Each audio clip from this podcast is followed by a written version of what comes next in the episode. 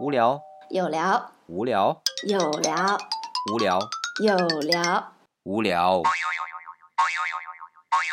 不有聊。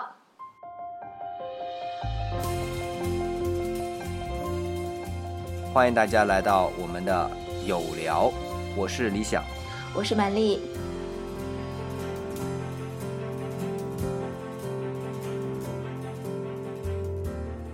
马老师啊，我有一个问题想要问一下你，就是关于自恋的。哦，自恋，哎，对呀，呃，我想了解一下，就是在咨询的过程当中，作为咨询师怎么来判断对方是属于一个自恋的状态呢？有些什么比较嗯标志性的特征？呃，是这样子的。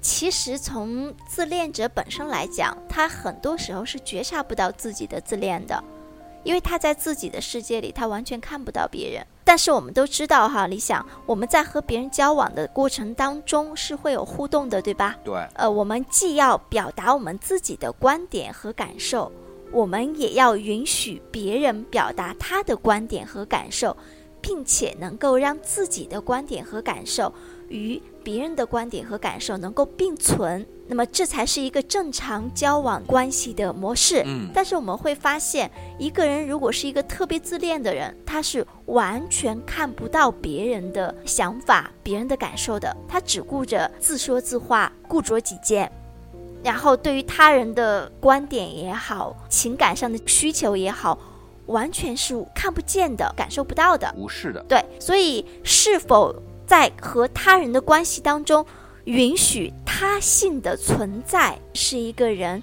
他是否拥有健康的、适度的自恋的一个标志。如果一个人他在和别人的交往过程当中啊，总是自我为中心，我们经常会发现这种人，对不对？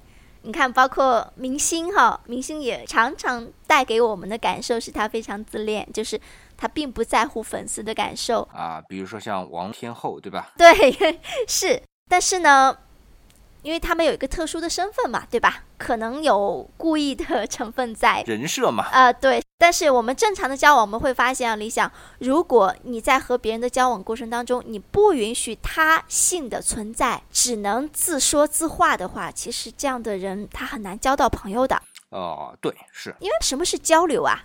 是我看到了你，你看到了我，我们就这样一个问题或者某些问题有一个开放的探讨，然后所有的观点、彼此的感受都是可以同时呈现出来的，这叫做交流和我们称为叫做关系的互动。而一个自恋的人呢，他基本上就是什么都是我是对的，什么都是我的是好的，你们都是很愚蠢的，你们是不对的，甚至有一些偏执在。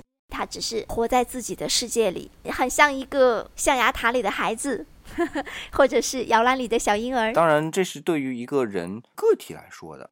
那如果我把整个人类作为一个整体呢，似乎就是一个自恋的整体。因为基本上刚才满意老师说的这些东西，比如说跟别人的交流，人还能跟谁交流？是的，所以我我非常认同刚刚李想所说的，整个人类是非常自恋的。因为这种自恋，其实人也受到了很大的挫折，例如说很多自然灾害，对吗？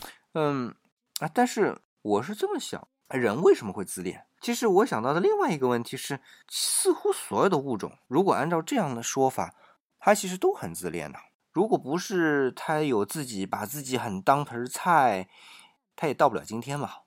我这样说哈，从生物的发展到我们今天有人类这种高级的生物，所谓高级的生物呢，唉，我们你说四肢很强壮，那肯定强壮不过老虎、狮子；嘴巴你要说能发出超声波，那你肯定比不过蝙蝠，比不过海豚，对吧？你要那个耳朵够大，你也比不过大象。我们之所以所谓高级，就是我们有一个所谓的意志。而这个意志是能够进行深入思维的，但是之所以发展出能够深入思维的意志，也是因为自恋呢。所以反过来说，既然整个人、整个物种是自恋的，我为什么不能说我一个个体是自恋有问题呢？应该这样讲，理想。如果一个人他完全不自恋，这个人是不存在的，他会去自杀的，他一定会死的。所以自恋首先是活着的一个基础，至少是对自己的一个认同，对吧？对，这是对自己的一个基本认同。但是要和他人相处，而且是我们的同类，那么我们就要自恋的适度、适量，这是一个关系的关键。如果大家都太自恋了，那就变成了互相的自相残杀，对吧？对。而没有办法真正的合作。之所以人类能够生存到现在，是因为我们有工具，我们有合作，对吧？这个是。所以我们整个人类才可以存续到现在。那么这个合作的基础在于什么呢？适度的自恋。如果说这个自恋是一个值特别大的话，每个人都完全以自我为中心，那是不可能有合作出现的。我的观点其实跟马云老师还是有点不同的，不同在于什么呢？就是。自恋是本质啊，是对吧？其实自恋这个部分无限强大，但是自恋呢，它需要一个东西，就是存活。那么在这个前提下面，我委曲求全，我也是为了自恋，我才去跟别人沟通的。因为自恋，我们活了下来。但是我们活下来是因为自恋，所以你看，这就是一个鸡和蛋、蛋和鸡的问题。我们要去合作，合作是为了什么呢？为了更好的自恋嘛。对呀。所以去克制它呢，其实是委曲求全的一部分。那么我们反过来说，那些咨询的过程当中认为对方处于比较严重的，或者说是特别自恋的这个状态呢，其实是在于他克制的那一部分没有被发展出来。理想可以这样理解，就是为什么很多特别自恋的人已经自恋到了没有办法正常生活，他必须要接受分析或者接受治疗，对吧？嗯，其实源自于就像刚刚理想讲的。他还处在一个婴儿阶段，哎，他还没有办法和别人共存，是的，合作，相处，所以呢，他必须要在这个地方要进行一个发展，通过一个治疗师的关系去获得他性，就是能够去允许他性的存在。对对，那么人生出来，他在没有接触之前，本应该有的就是绝对的，就是我们讲婴儿的全能自恋。那么就是因为在不断的生长的过程当中，才发展出来去抑制这个自恋的各种各样的技能，就像打怪一样的。哎，我遇到一个问题，我要克制它的时候，哎，我又练出一个技能，说，哎，这部分自恋我克制一下，我有这能力克制了。然后又遇到一个事情，啪，我又获得了一个技能，我又能再克制一部分，呃，自恋。那么当他到一个成人的时候，也就是武功长成的时候，对吧？这个自恋收发自如啊，是想自恋就自恋，对吧？至少是自己认同的。那么在跟别人沟通的时候，就能接受到他性。其实这自恋还在，只是说我能克制他，然后进行一个协作。那么我们智人就是这样不断的有这个功能的发展，才能战胜我们的兄弟啊，尼安德特人啊，最后霸占整个地球啊，人类的。过程也是这个样子，就是从全能自恋到今天，我们忽然发现，哎，好像应该和自然界有点沟通了哈。人类文明刚刚开始的时候，一开始我是搞不过别人。当我发现我有很多工具，我能打得赢那些大野兽的时候，啊，我越来越牛掰。到工业革命之后，我要啥有啥，呼风唤雨的感觉，这就是人类襁褓当中刚刚开始出来的时候。然后自然界就 give you some color CC 了，对吧？各种各样的。就像紫外线，因为破坏了臭氧；温室效应，因为我们二氧化碳的排放啊等等。然后我们开始觉得，哎，不行了，我要长一点技能，克制一下自恋啊。然后现在我们有各种各样的组织哈，要抑制碳排放啊，要环境保护啊啊等等这些东西。这其实就是我们人类文明的这个自恋的过程当中，不断抑制自己的这些技能被长出来了。那么对于个人来说，就是不断成长过程当中养成了这个技能，能够跟另外一个人沟通了。那么在自然环境当中，其实人作为一个整体。它要好好的生存，其实跟它平行的东西，可能就是你旁边的其他的物种。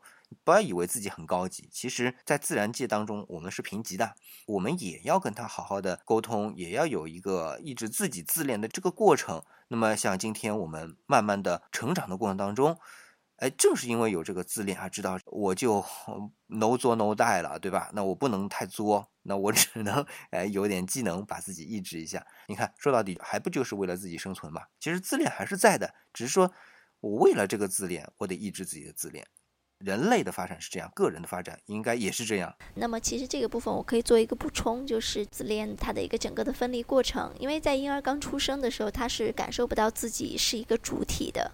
那个时候，他和妈妈是一体的，他会觉得妈妈才是他的主体。然后一岁以后，其实孩子才慢慢的能够意识到，哦，这是妈妈，这是我，原来我属于我，妈妈是妈妈，他才有这样一个分离的过程。而这样一个分离的过程，其实也是一个自恋特别受损的过程。他发现了原来妈妈不是他的，所以这就是我跟前面说的，就是打怪碰到问题了，然后长一个技能。对呀，你看哦，好吧，那不是我哦，这个才是我。他在不断的去发现哦，原来我才是主体啊。OK。